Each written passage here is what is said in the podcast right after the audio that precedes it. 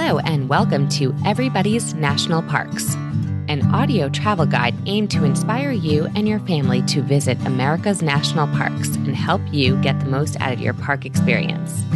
This is your host, Danielle. This is episode 32.1. This is our trip report for Big Bend National Park. This is the first episode in a three part series. Our upcoming episodes will talk about planning a trip from an insider from Big Bend Conservancy. And then we will speak to Dr. Thomas Shiller from Sul Ross State University about the geology and paleontology of Big Bend National Park. Send us your questions or comments to hello at everybody'snps.com or on Instagram, Facebook, or Twitter. Now let's get to the conversation. I am here with Brian, and we are excited to talk to you about our trip to Big Bend National Park. Hello, Brian. It's been a while since we've done this. It has, but I think it's apt because it's uh, it's Texas hot here in New York today, so I feel like we're we're going to be in the zone to talk about this. That's good. Yeah. So, do you want to set the scene of when we took this trip and where we are? You know where we are since then. Yeah, and basically we took the trip in late February, which is our our kids' midwinter break, which we get here in New York, and the Northeast gets a midwinter break from school, and it turned out to be you know, the trip right before things came crashing down with COVID.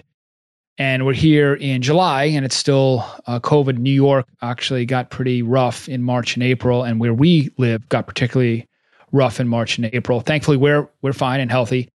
Um, now the rest of the country is going through a rough spot. So, going back to Big Bend, we feel like this is from another time in some regards, where I was only dimly aware of what coronavirus was, was not at all worried about it coming here. And we were just on a on a great national parks vacation. So it's nice to revisit this, but it feels like the halcyon days or the days gone past when it, was only several months ago and still a pretty fresh trip in our mind. But we're pretty grateful we were able to go on it. We are, and what a different world we're in. And it was very well timed for many reasons, including right at this moment, as we're recording, Big Bend had closed for COVID, had reopened as parks and states states were gradually reopening.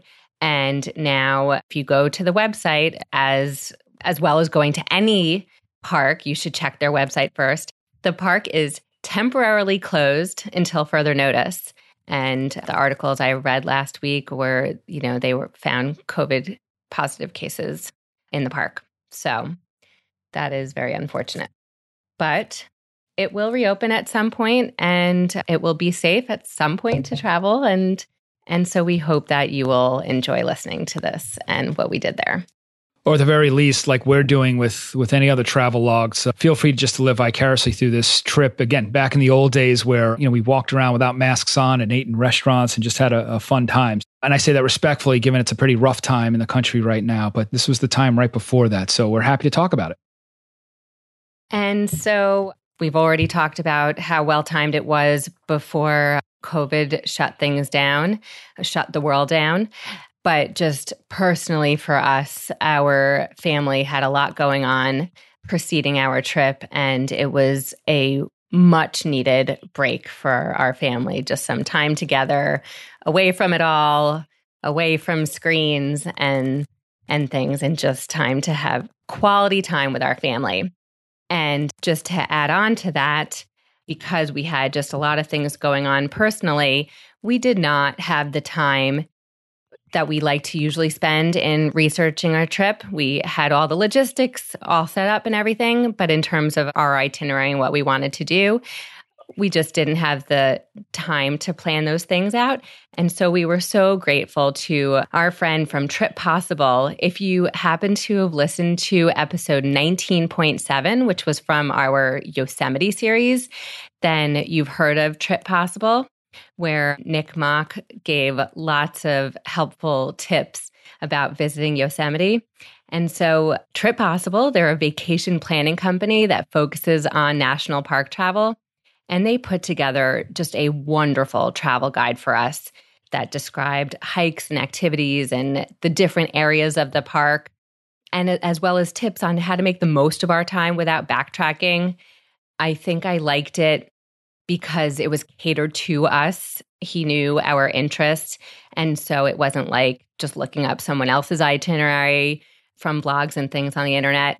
Everything in the guide was customized for our family. And so we really got on the plane and then looked at it and thought, okay, here we go. This is our itinerary. And, you know, as most people do when they first set foot in a national park, they go to the visitor center, they consult with a ranger and, you know, make their plans.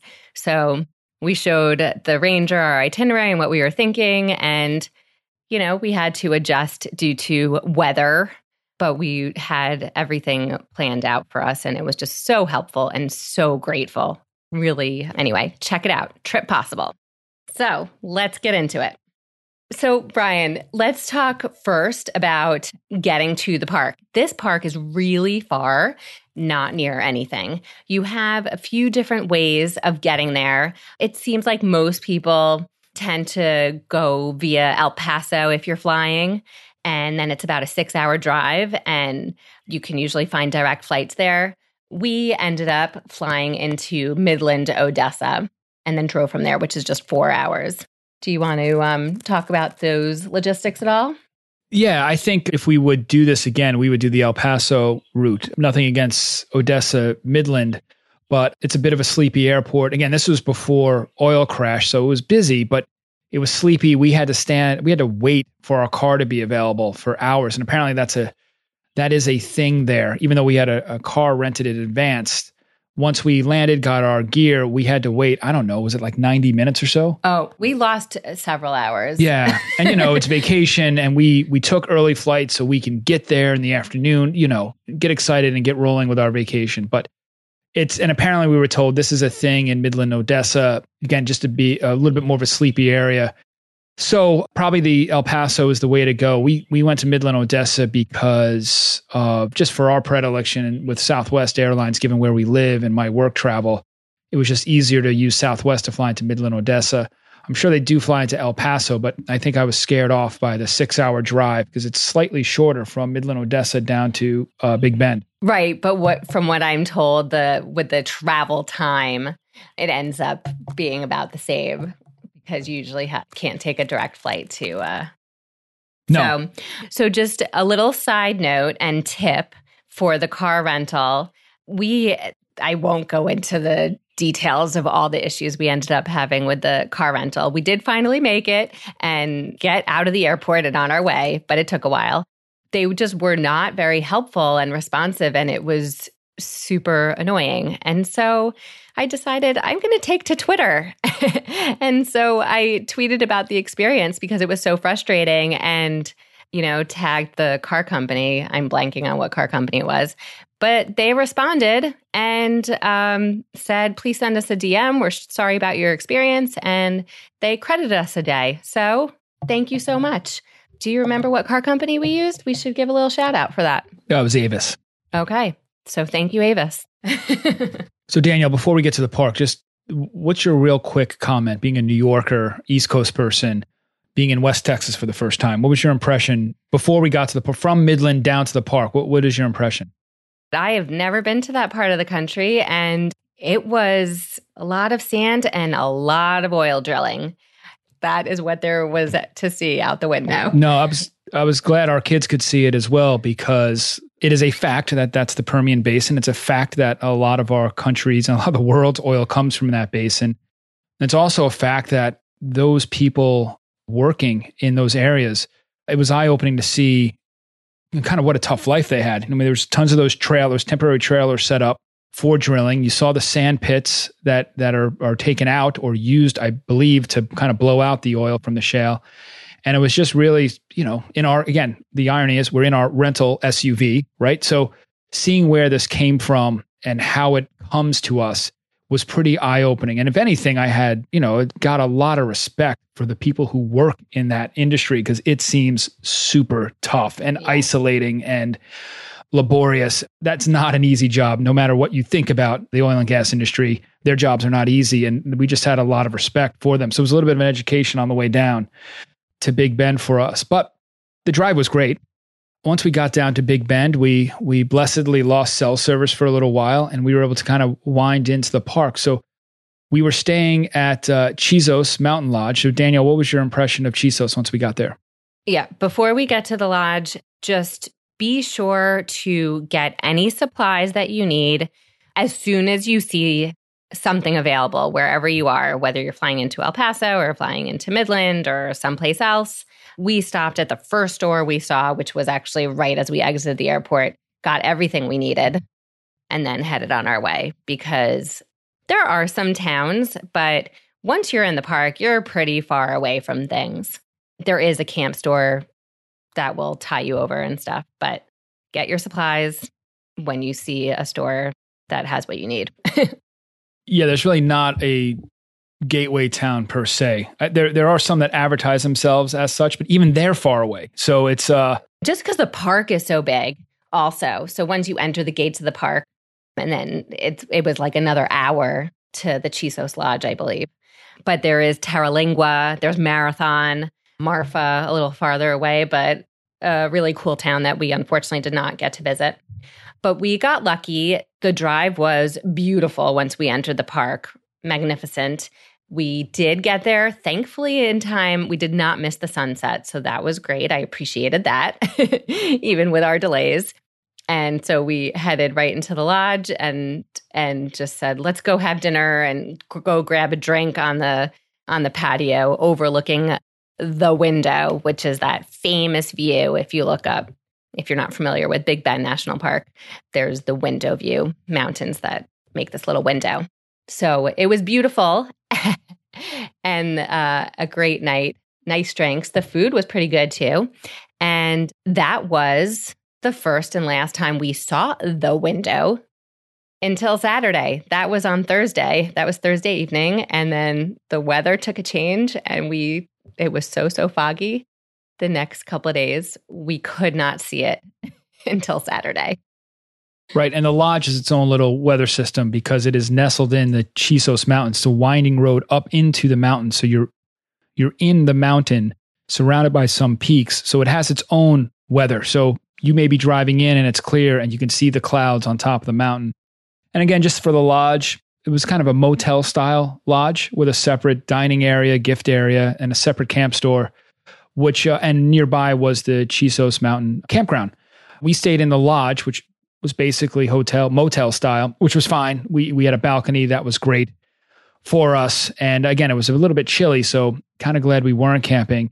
But that was our home base for our, our trip out there. So Next morning, we were up, and what did we do nearby? So the next day, as I said, we went right to the visitor center because it was closed when we arrived and consulted with the ranger. And we were going to just stay put and explore the mountains that day, the Chisos region. There's three distinct regions of Big Bend.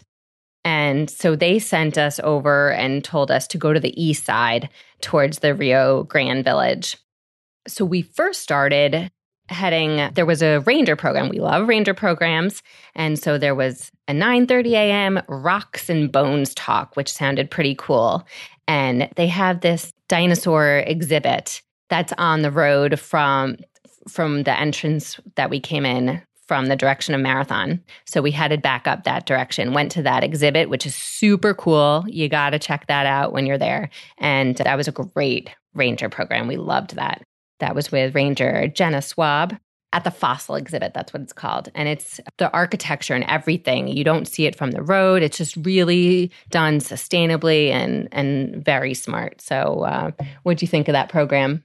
I thought it was great. And it was quite the highlight. I'm glad we did it when we did because it was a great introduction to the to the dinosaur element of the park. So we were able to think about this for the rest of our trip and some of the geological features that we were able to see, we got an explanation for. So immediately, we've talked about this before in the podcast, but you know, we we came from our really busy, hectic lives, drop into West Texas, get an intro to the oil and gas industry, drive down to to Big Bend, and then immediately we're you know we're expanded into geological time right which is a great way to slow everything down and to really think about the trip and to enjoy the topography and the park. So I'm glad we did that first. And I would recommend doing that first, even if you're not a dinosaur addict, but certainly if you have kids that are dinosaur addicts, go hit that program uh, right away because it was nice. It was neat to see what the park looked like over the eons and how it's developed and why it's such a uh, a great repository for dinosaur finds. Yeah, and one thing that I thought was pretty cool, there was the the KT boundary line where the crater or the asteroid that, you know, caused the extinction of dinosaurs, you can see this like black layer that is from that that episode. Do you remember that?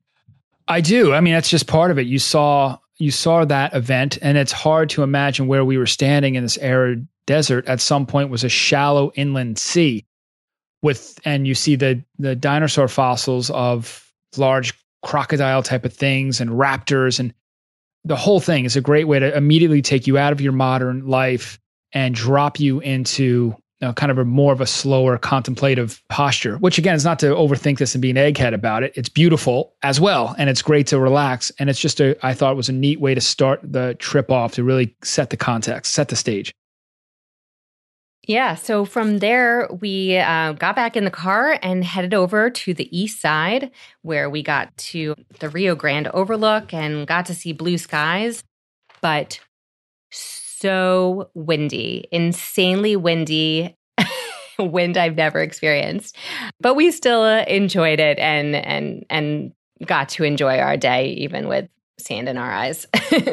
Okay, so from there, we went to the Rio Grande Village Visitor Center, talked to the ranger there. There is supposed to be a very nice Rio Grande nature walk there.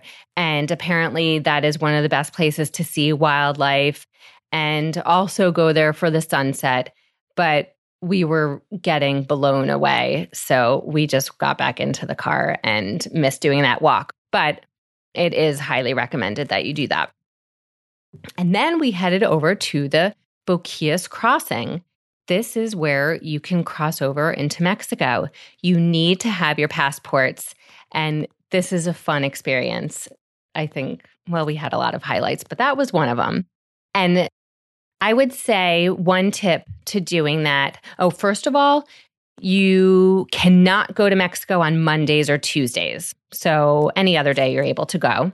And once you go through, it's a $5 round trip to cross the river in a rowboat. And then you have your choice. You can walk to the town or you can ride a burro. And that is also a $5 round trip. We ended up walking and taking a burro back, but I would say just take the burro round trip because how many times do you get to do that? yeah, it's um we, we enjoyed it, but it is definitely a bit of a touristy thing. But it worked for us because our kids now can say they've been to Mexico. You know, again, the the village and everyone there is very nice, but the the village exists because Big Bend's across the river, and so it is it is a great. You know, you can walk into the village or ride into the village, grab lunch, which is what we did. Say you had lunch there. There's some trinkets you can buy. So if you're someone who's been to Mexico a lot, you know Mexico you don't have to do this. This is this is a bit of a, a touristy thing to do, but for us, it worked for us. So it was a nice way to spend the the afternoon, and it was also again a lesson for the kids about the border crossing too, because it is legit customs and border patrol crossing. You know, we had to we had to go in there, present our passports. On the way back, we had to declare anything, go through heavy doors, metal detectors, the whole nine yards. It it wasn't just a wave through, which I think it was pre 9 11 so it's also it was a lesson for our kids as well about you know what what is a border and and how we should think about the border especially when it's something so you know so unimpressive uh, the rio grande is impressive but it's just it was a warm river that we could probably have walked across right? So it's not as though there's some imposing uh, you can see where i'm going some imposing edifice or monument to the border. It's just a sleepy little river. And suddenly to have this really a symbol of our country and our state there on one side was a, a lesson for the for the kids. But again, Boquillas was nice. We had a great lunch. We had a couple margaritas, which which didn't suck, and then we came on back. Right. And the kids got to practice their Spanish because they used to take Spanish in school. So it was good for them to practice. You will have a guide. There will always be someone either walking with you or guiding you on the burro.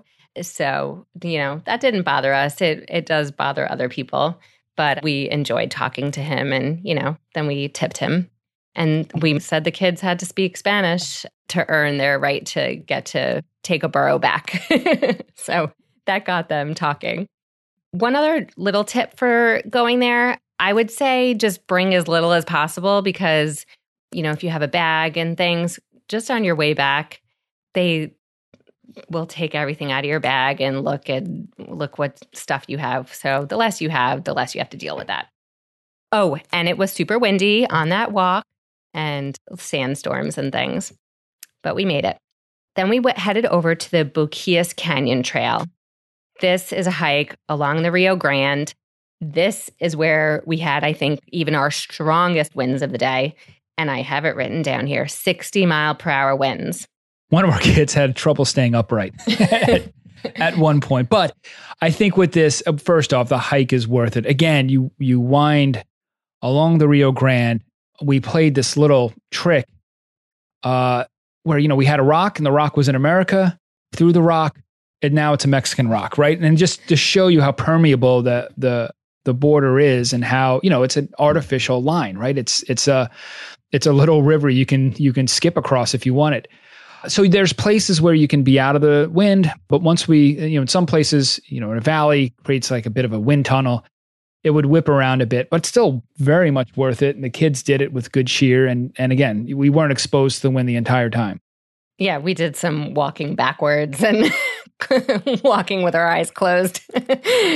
but we made it. And I think we're all glad we, we would not have wanted to miss that walk. Well, we should tell everyone how we ended the day, which again is a good uh, a good recommendation. We kind of stumbled into this, but this is great. Yes. So to end the day, we went to the hot springs hike.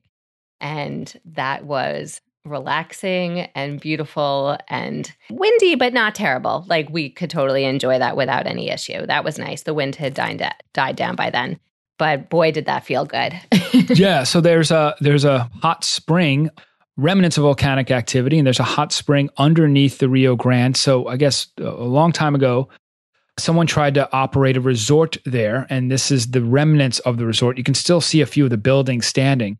But when you hike down to the Rio Grande, there's actually a little, it almost looks like a ruin from an ancient time, but it's a, a little clay brick rectangle that is right adjacent to the Rio Grande. And that is the hot spring that you can go in and, and sit down. And, you know, there were other, there were other visitors there. And it was, first off, we met a, some people. We met some people from Texas. There were some people from Germany. So again, you had that great national park experience rather than being around the campfire. This was around the hot spring.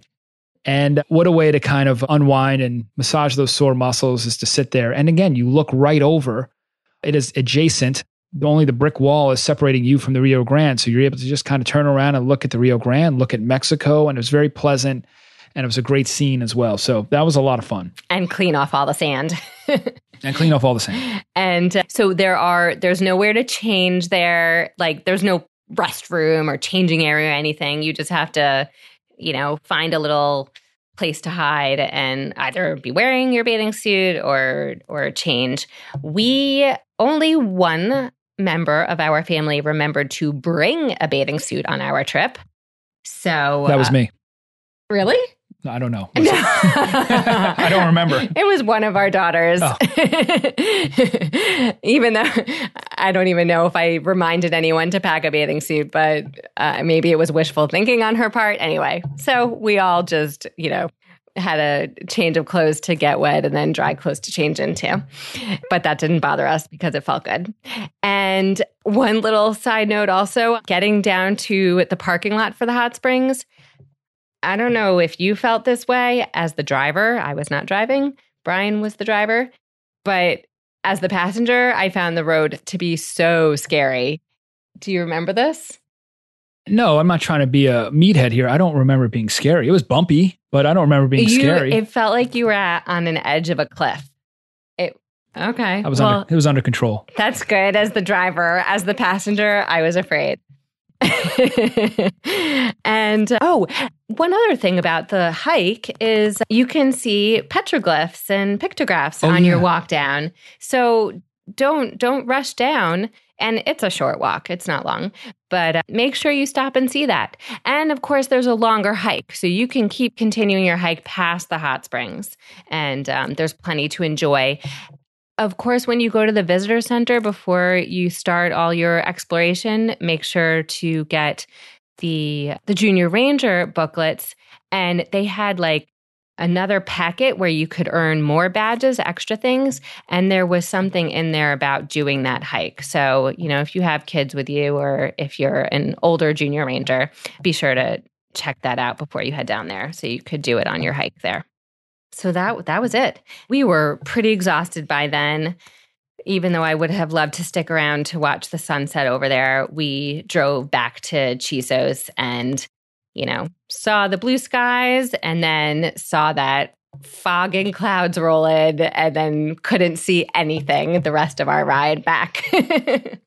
Yeah, that's right. So we were. I'm very grateful we got to. We got some. Even though it was windy, it was clear, and then the fog because it wouldn't have been as fun foggy being down at the uh, the hot springs. No, and and that's why the ranger said don't spend the day in the Chisos Basin. Head you know head over to the east side. You'll have some blue skies. And apparently, it was.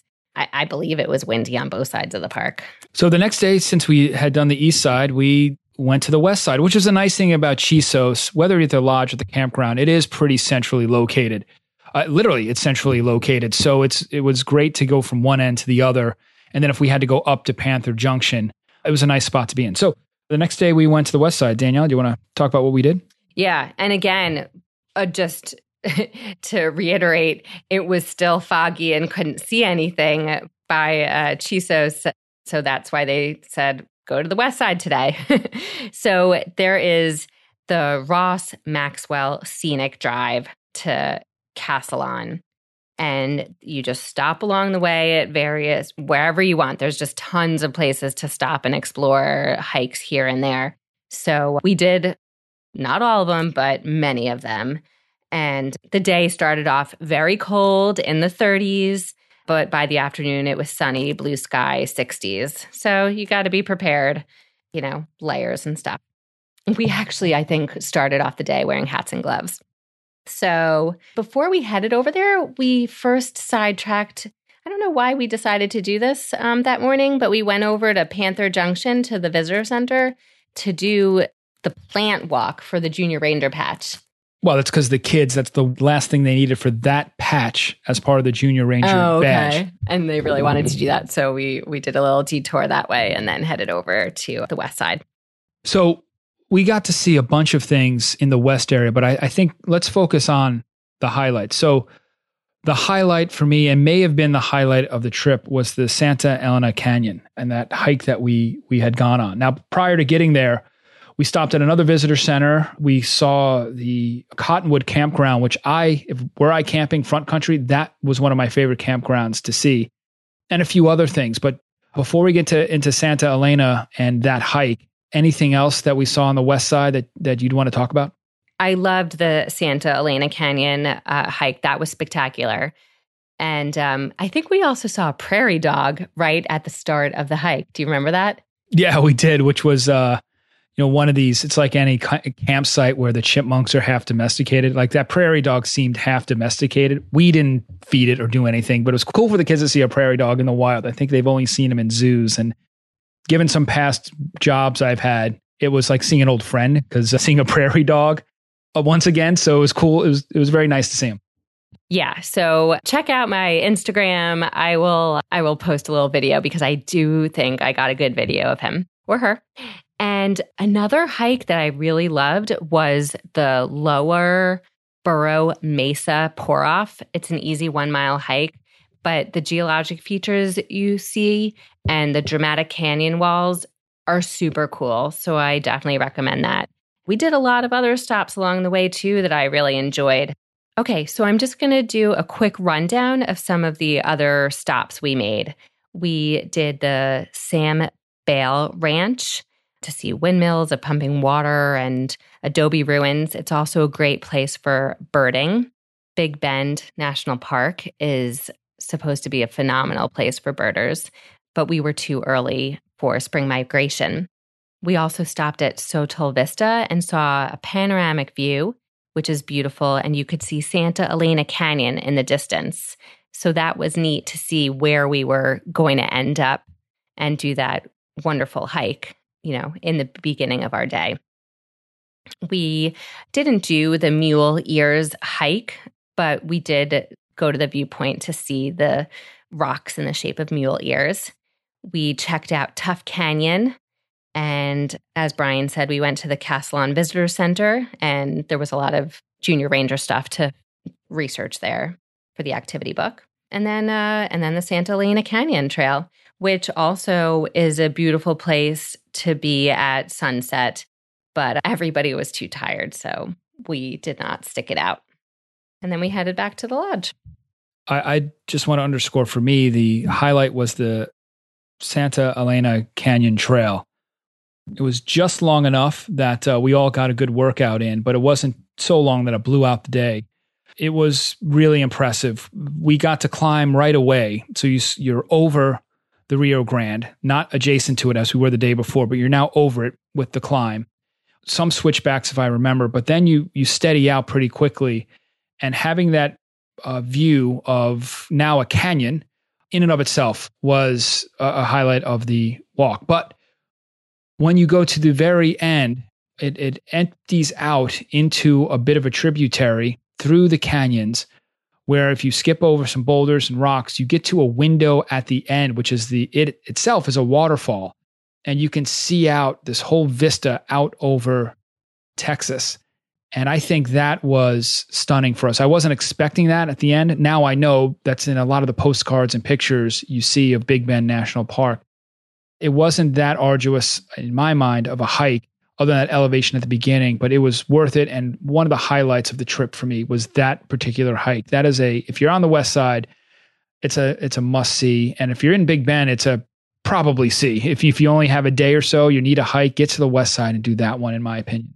Yes, it's about one and a half miles out and back, and it has an elevation gain of around 610 feet.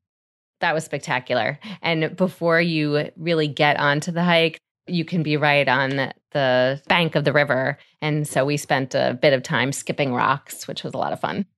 So the next day, we divided up. Our kids each wanted to do different things. One wanted to kind of relax a little bit, one wanted to hit the trail. So we did the Lost mine trail near Chisos Mountain. So we were going to stay local as best as we could on the next day. The tip here is is get there early. It's like any well-traveled highlight trail in any of the park system is, you know, get there early before the parking lot fills up. I think we got there around 7:30, my youngest and me, and uh, we hit it. It has elevation, so it is kind of a moderate hike, I would say. Probably tough for kids. Proud of our youngest; she she knocked it out, fueled by a lot of granola bars. But we uh, we hiked to the top again. You're now you're through forest. So we've been in arid desert hiking or along the Rio Grande. Now we're in the Chisos Mountain forest. And so that was another contrast to what we had seen before. And the forest is lush. It's different than obviously a forest we get on the East Coast. So that was um, extraordinarily interesting, but also picturesque as well, weaving in and out of the forest along the mountaintops of the Chisos Mountain. And it ends with a pretty stunning vista on top of a mountain. So think of some of your hikes, maybe to the, you know, Angel's Landing type of hike at Zion, you end up on top of a on top of a mountain and and the Lost Canyon Mine Trail, and you, with sweeping vistas everywhere. So that's your reward, and then you head back down. But I recommend uh, that hike to just start a little bit early. Yes. So just to uh, refresh your memory, it wasn't by choice that we wanted to do different things, but our oldest woke up with a fever at two in the morning. Oh yeah well, it's funny, you know, pre-COVID, we kind of just shrugged it off and said, "Well, take some ibuprofen, take the morning off." You know, now we'd be super concerned. But yeah, that's yeah, the pre-COVID, the pre-COVID good old days. Right. Yeah, and also this was the first day of really fantastic weather, so that was a bummer that she was not feeling well. So she took the morning to rest and nap, and then I saw that there was a another ranger talk that was just on the patio at the lodge, you know, by the restaurant. And that was talking about bears. So she dragged herself out of bed. She was feeling a little bit better after her nap, and we sat far away from other people and listened to the talk. And it was very engaging. That was with Park Ranger Andrea Markle. And the history of the bears there are, is super interesting. I'll let her tell you more about that. So in the afternoon, with our oldest feeling a little bit better, we did the uh, window trail, which is usually kind of the obvious trail to jump on when you get to Chisos Mountain. We saved it for last. We we got a little heat, and our oldest did that hike with us, but we kept an eye on her because that that seemed to wear her out. And again, my my youngest had done the Lost Mine Trail, so they were pretty worn out coming back from that trail. But it's about uh, three and a half miles down to the creek, well trafficked trail. We did it in the afternoon and it's a great way to see the uh, the Chisos Mountain campground as well because it starts it can start from the lodge, but or you can drive down to the campground and start it from there to shave off a quarter of a mile or something like that. So that was also a very uh, a very nice hike. I know we then uh, one of the last things we did for the trip, which was also a major highlight for me. Do you want to talk about the Night Skies program we did with the Ranger? Uh, this was a definite highlight. So there again are there's really crazy weather we had this whole time.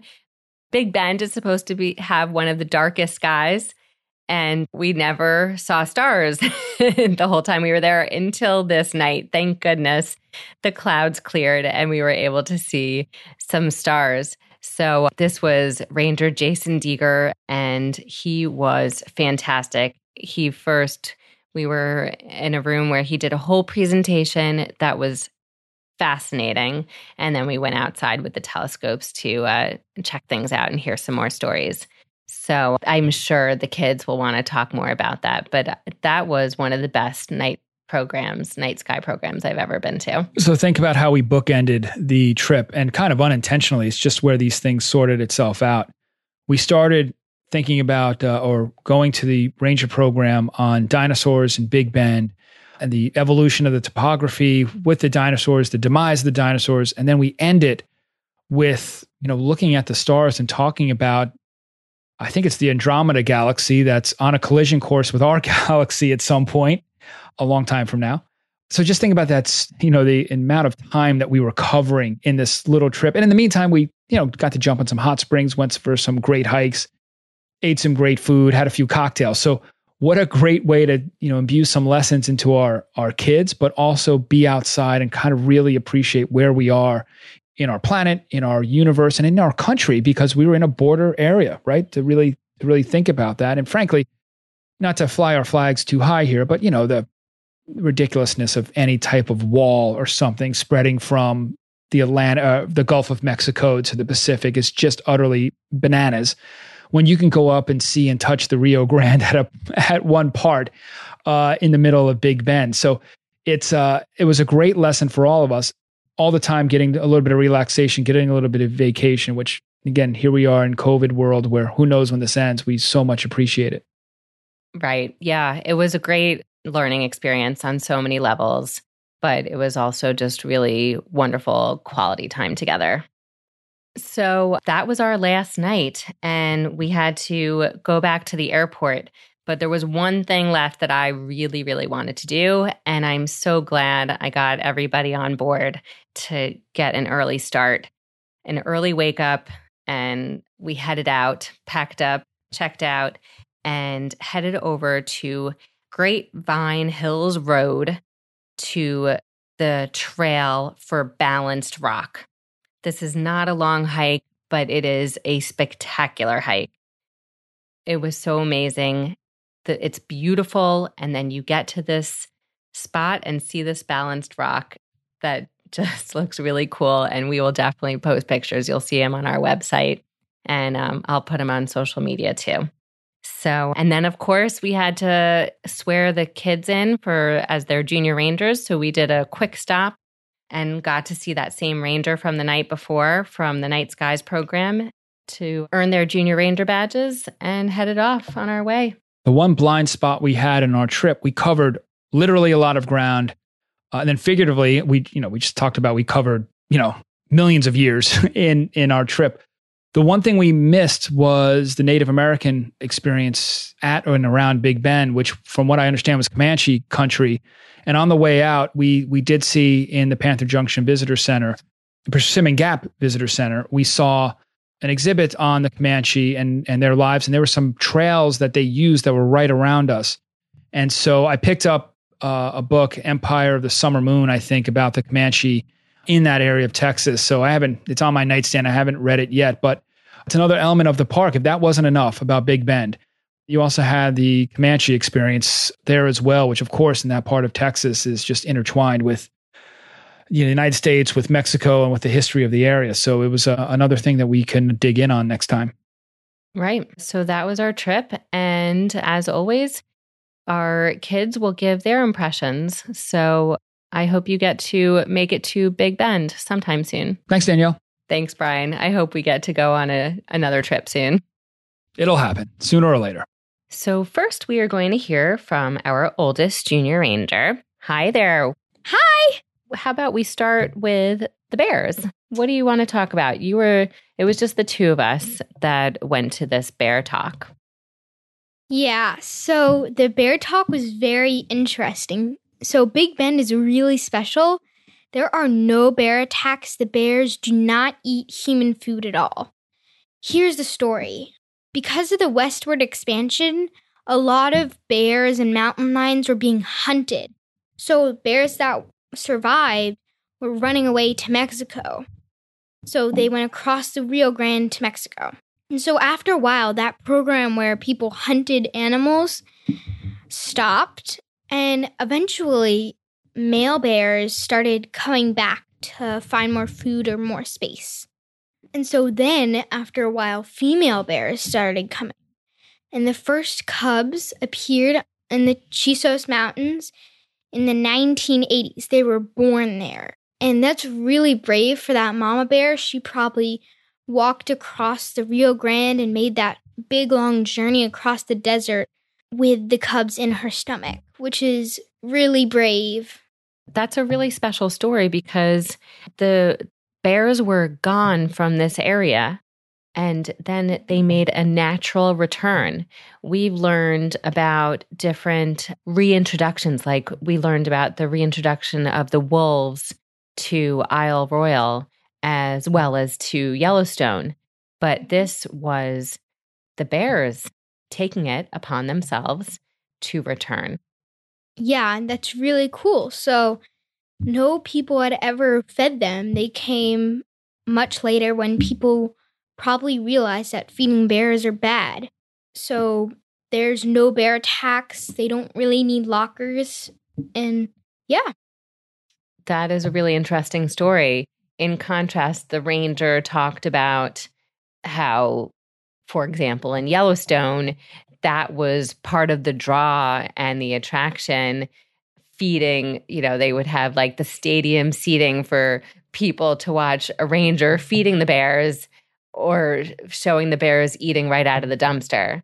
But people knew better by that time by the time that the bears returned. Yeah. So the bears never learned that habit and have just always lived naturally in the wild because, you know, there are the bare hands and they just, you know, don't have access to people food. Thanks so much for sharing that. We did learn a lot. That was a great, a great presentation. So, another special program that really inspired you, mm-hmm. especially during this COVID homeschooling time, was the Night Skies program. What really stood out for you and what did you find most interesting and what inspired you? And give a special mention of the project that you did. So i love looking at the stars. One of the jobs i want to be when i grow up is an astronaut. So we went to this presentation. Ranger jason did this amazing presentation. It was so good and we did a uh, model of the solar system which is really cool too and anyway, he talked about the Voyager program too, which is really cool. And he had a copy of the Golden Record. And he played that as we went outside. And so when we came back home, in school, I had a project to do, um, a presentation on something, and I couldn't decide what to do. There were so many things. And so then I thought about the Starry Night program, and I decided, well, why not do it on the Voyager project? And that was really cool, and I worked on it during lockdown. Yeah, and it was a really good presentation. Yeah, you did a great job with that presentation. Actually, one of our many friends that we did uh, Zoom calls with while we were quarantined at home, her son was very interested in Voyager. And, you know, I said, Oh, she just did this presentation. so we set up a, another Zoom for you to do a presentation for him on that. And he asked a lot of great questions. Oh, yeah. You are ready to take on your junior ranger duties, giving a presentation on Voyager you also did like the simulation. You alluded to that, but do you want to just explain that? You were both called up to be volunteers. And what were you representing? Oh, yeah. So, Ranger Jason, he was going to do a model of the solar system showing how far the planets are. So, it was up to scale, but not as wide. And so, a bunch of um, kids came and took a planet and a flashlight. It was like a beach ball. And they would like hold the flashlight under it and it would light up the big sun, then Mercury, then Venus, then the Earth, then Mars, and so on. It was really cool. Like, he said that Pluto would be like two football fields away, and like the nearest star would be like near Canada, I think. And I was like, wow, space is big. Right. I thought that was really interesting to see kind of grasp a little bit of the the size of of the universe and how far apart the different planets are. That was one of the many things that made this presentation so interesting. Yeah. So, can you share a highlight you had shared with me off the mic, a particular highlight that you really enjoyed from the trip? Yes. So I loved going to the hot springs because earlier that day it was so windy and nasty. Like I was just so uncomfortable, but the hot springs felt so good because I was so cold. The hot springs were warm and nice, and like the sand felt so good. The hot springs didn't even stink, and it was like the perfect temperature. It felt amazing. And how about a fun fact? Okay, so this is a really weird fact, but did you know that javelinas are more related to hippos than they are to pigs? That is really interesting. How It's cool crazy. is that? Do you remember where you learned that? I think it was at the dinosaur program. All right. And let's leading into that, I believe you've got a joke in store for us that relates to dinosaurs. I do. So we love your jokes. Let's hear it. Which dinosaur wears purple? I don't know. Which dinosaur? The Tyrannosaurus Rex. Do you get it? Okay, I think you need to explain that. Help me out. Well, Rex means king, and royalty wears purple a lot. Ah, that's good. You made that up yourself? Mm-hmm. Nice job. It requires a little bit of explanation for some people, at least, like me. but that was very clever. Bravo. I like it. Thank you. Thank you. All right. Well, thank you so much. I'm so glad you enjoyed the trip. It was so much fun. Yep. I hope we get to do another trip very soon. hmm So, thank you so much for sharing your impressions of Big Bend. I'm glad you enjoyed the trip and I learned something new. Also, that when you grow up, you want to be a park ranger. We've heard that a lot, but you also want to be an astronaut. Yep. That is ambitious and awesome. So, I look forward to that. well, thank you so much for joining me. I really enjoyed talking to you and reminiscing. Thank you for having me on. See you on the trails. All right. All right. Now I have our youngest junior ranger with me. Hello. Hi. Thank you so much for joining me. So, one of the highlights for you was hiking the Lone Mine Trail with Papa, just the two of you. Papa talked about it a little bit, but let's hear your perspective. So, how'd you like that Lone Mine Trail? What were some of your favorite parts about it? I loved when it started to be flat ground at it started to be flat ground at the top. There was this like little um rock structure that was really f- fun. I loved to rock climb, so I was climbing on that rock rock structure. There's this little spot. That's, there's like a kind of like a chair and a table, and so I ate my snack there and drank um, my water there too. So that was a pretty strenuous hike for you with your little legs. Yeah, I even hiked a seven mile hike before that. I f- once I was done, I felt like I can walk anything. I can even walk 20 miles without stopping. so that hike, the, the Lost Mine Trail, it's 4.2 miles. It's an out and back trail and it has an elevation gain of around 1,099 feet. So that's pretty arduous. But you enjoyed it. You did it. You barely took any breaks. So good for Just you. two. Well, actually, three because one, you're just getting some water to be ready for the hard part. And then two, like, it was all uphill, the hard part. So we just took a little water break to just be ready for that hard uphill part. And then at the top, I was a little scared and not scared too. Like, like high up and there's not really any fences around there and it's a cliff. I'm like, Ugh. So you got to be careful and watch your step. You guys did this this hike pretty quickly. Do you want to share why you were able to do this? You had so much fun and it was fast.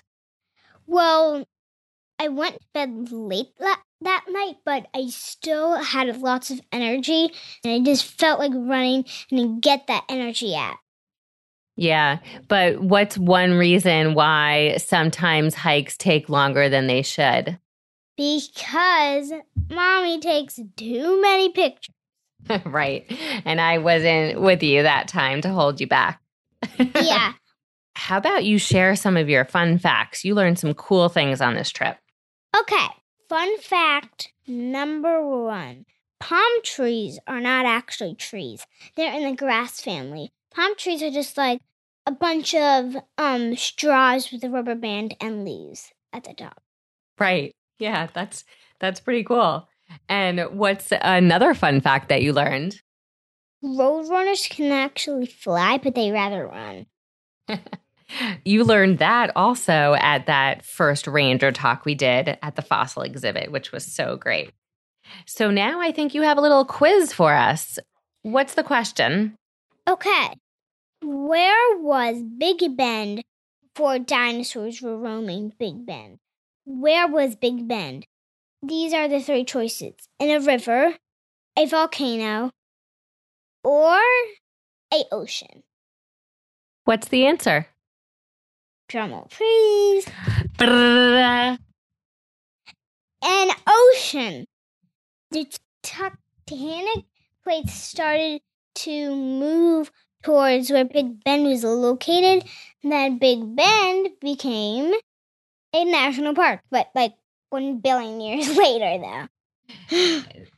and dry land. And so, did we see evidence of how that area used to be covered by water? What was, how did we know that? The park rangers found that out that it was in the oceans. No humans were even alive, so we found out because there was underwater fossils. And also, if you haven't known, crocodiles didn't always have four feet. They had fins once. Same with whales. They they used to be around the size of dogs and wolves. But they found the water, came in, and then they started to grow bigger because why not? And then later, like a couple years later, after they came in the water, they grew fins, and they still have their back leg. dinosaurs came after it was an ocean and it was a jungle. Like a jungle. Then after that, after the dinosaurs got extinct, new animals came. Which it was might have been ancestors of maybe your favorite animals today. Like my favorite animal wasn't yet a lemur. Like my favorite a- animal is a lemur, but it was a. So we saw in the exhibit the ancestor of a lemur called uh, Phena, Phenacolemur. So I think you want to talk about the the Night Skies program too. How did that inspire you? Well, so I want to be a candy factory owner when I grow up, and so it inspired to make make a cool new space themed candy, and so I haven't thought of the name yet, and also what got me to think of it is the star Betelgeuse in Orion, and a fun fact about Betelgeuse Betelgeuse seems like it's about to explode. So around a year ago, it was brightening and then fading, brightening and fading every 14 months. And so it all of a sudden stopped. So that's a sign of it's about to explode. It could have just exploded today, but no one knows yet because if it exploded today, in 700 years, the people on the planet will know if it exploded because the, from, the light from Betelgeuse, it takes 700 years to get to Earth. Even though there might not be Earth anymore by the time. there will be there'll definitely be no Betelgeuse by the time we can see it. Gotcha. So Betelgeuse is your inspiration for your space themed candy in your very own candy factory someday. Yeah. Very and cool. It's, and it's three times the size of the sun. So it's way giant. Like there's a couple different types of stars. I think is a giant red or is it a giant blue? One of those two things. I'm pretty sure it's a giant red. But it's three times the size of the sun. All right. Well, thank you so much for joining me. I really enjoyed talking to you. You're welcome. Bye. Bye. See you See soon. you next time. See you next time. Thank you for listening to Everybody's National Parks. You may find links to resources mentioned in this episode in the show notes on our website, everybody'snationalparks.com. Send us your stories, tips, or comments to hello at everybody'snps.com. You can write us a message or even record a short voice memo on your phone and then attach it to the email. You may be featured on an upcoming episode. Again, the email is hello at everybody'snps.com. Subscribe for free to Everybody's National Parks on Apple Podcasts or your favorite podcast app. If you like the show, become a patron. Just click on Support Our Show on our homepage, everybody'snationalparks.com. We also appreciate if you write a review, give us a five star rating, and tell your friends. This helps more people find us. Follow us on Twitter, Facebook, and Instagram. We love to hear from you from the parks you are visiting, so please tag us at hashtag Everybody's National Parks. Most of all, enjoy exploring the national parks with your family. Bye for now.